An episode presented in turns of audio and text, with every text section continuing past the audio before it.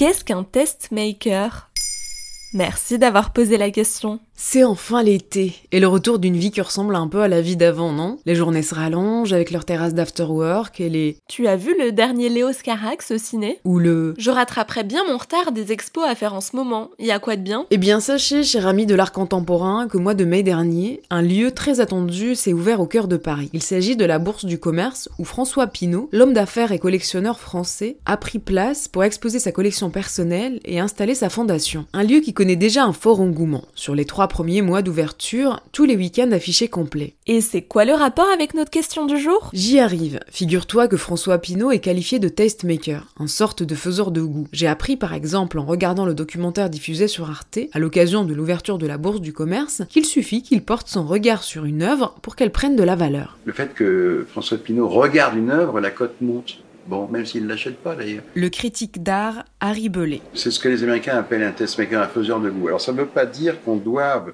accepter les goûts de. Un serait une sorte de créateur de goût, c'est-à-dire celui qui définit les normes de ce qui est actuellement populaire ou à la mode. Et en matière d'art, certains professionnels ont toujours été positionnés comme des créateurs de goût. Ils influencent la perception par le public des styles, des mouvements artistiques ou des artistes eux-mêmes. À mesure que les mouvements artistiques se transforment, la valeur des œuvres d'art change également, et certaines deviennent plus recherchées que d'autres. Et qui sont ces créateurs de goût? Qui les définit? Plusieurs organisations publient des classements annuels des personnes les plus influentes du monde de l'art, comme par exemple Art Review, qui publie la liste Power 100 depuis environ deux décennies. On y trouve des artistes, mais aussi des conseillers, des collectionneurs ou des conservateurs. Et certains d'entre eux figurent régulièrement dans cette liste. Cette présence régulière ou permanente légitime encore plus leur influence.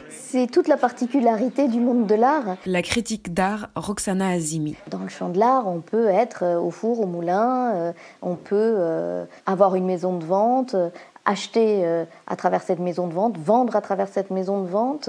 C'est le seul domaine où il n'y ait pas d'autorité de régulation. Et comment notre collectionneur du jour est devenu ce faiseur de goût? En France, par exemple, les collectionneurs les plus célèbres en tant que créateurs de goût dans le monde de l'art sont Bernard Arnault et François Pinault. Alors que certains collectionneurs milliardaires ouvrent leur musée privé, Bernard Arnault fonde une institution appartenant au groupe LVMH, la fondation Louis Vuitton. François Pinault, lui, avait son musée à Venise, mais pas à Paris. Avec la bourse du commerce, c'est chose faite. Et puis surtout, à part être artiste, François Pinault possède toute la chaîne. Ça, ça vous apporte un, un blason de gentilhomme, en fait, l'art. La critique d'art Roxana Azimi. C'est les Médicis, c'était des banquiers euh, sans scrupules. S'ils n'avaient pas été euh, de grands mécènes de la Renaissance, bah, on retiendrait d'eux euh, des banquiers sans scrupules. Oui, mais aujourd'hui, avec Instagram, tout le monde peut devenir influenceur, non? À l'ère des médias sociaux, n'importe quel professionnel de l'art peut devenir un influenceur important, comme par exemple Kimberly Drew, responsable des médias sociaux du Metropolitan Museum of Art. Elle met entre autres en lumière les œuvres d'artistes noirs peu connus. Très suivie, elle fait partie des créateurs de tendances émergents et engagés sur Instagram. Voilà ce qu'est un testmaker. Maintenant, vous savez, un épisode écrit et réalisé par Zineb Souleimani. En moins de 3 minutes, nous répondons à votre question. Que voulez-vous savoir? Posez vos questions en commentaire sur les plateformes audio et sur le compte Twitter de Maintenant, vous savez.